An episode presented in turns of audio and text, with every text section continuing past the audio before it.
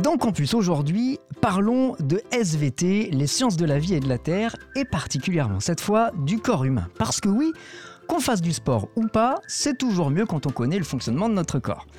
Une question aujourd'hui, pourquoi est-ce si important de boire?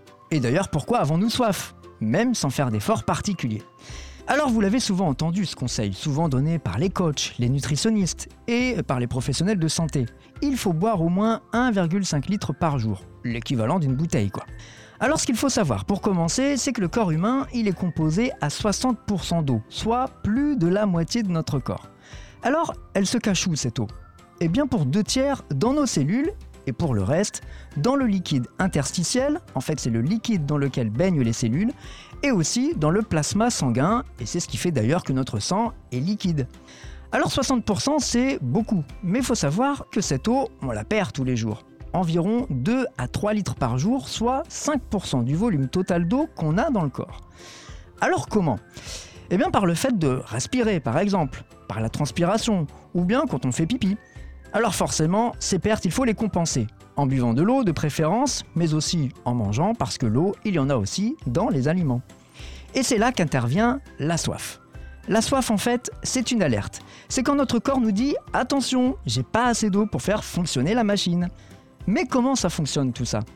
Eh bien, sachez que l'eau, elle passe spontanément dans un endroit où la concentration en sel est plus forte. C'est le phénomène chimique qu'on appelle l'osmose.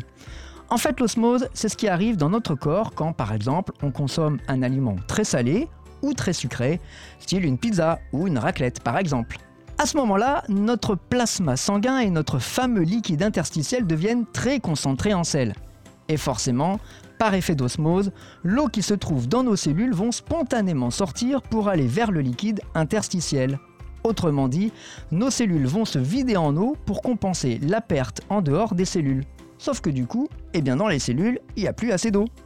Et c'est là qu'intervient le cerveau, parce que le cerveau, c'est un véritable ordinateur qui repère tout ça. Et donc il va envoyer comme une sorte de message d'erreur à notre corps. Et ce message, c'est la soif. Autrement dit, on aura envie de boire. C'est pour cette raison qu'on dit souvent en sport que quand on a soif, il est déjà trop tard. Tout simplement parce que quand le message est envoyé, donc quand on a soif, eh bien ça veut dire que les cellules sont déjà déshydratées. Et si elles manquent d'eau, elles ne peuvent pas fonctionner normalement. Elles ne sont pas en forme et donc on ne sera pas performant. C'est la raison pour laquelle il est conseillé de boire régulièrement, même quand on n'a pas soif. C'est le cas aussi en période de forte chaleur par exemple, et donc de forte sudation. Petite astuce pour savoir si vous êtes suffisamment hydraté, il suffit de regarder la couleur de votre urine. Eh oui, plus elle est foncée et plus elle est concentrée, ça veut dire que vous manquez d'eau. Au contraire, si votre urine est claire, ça veut dire que vous êtes suffisamment riche en eau.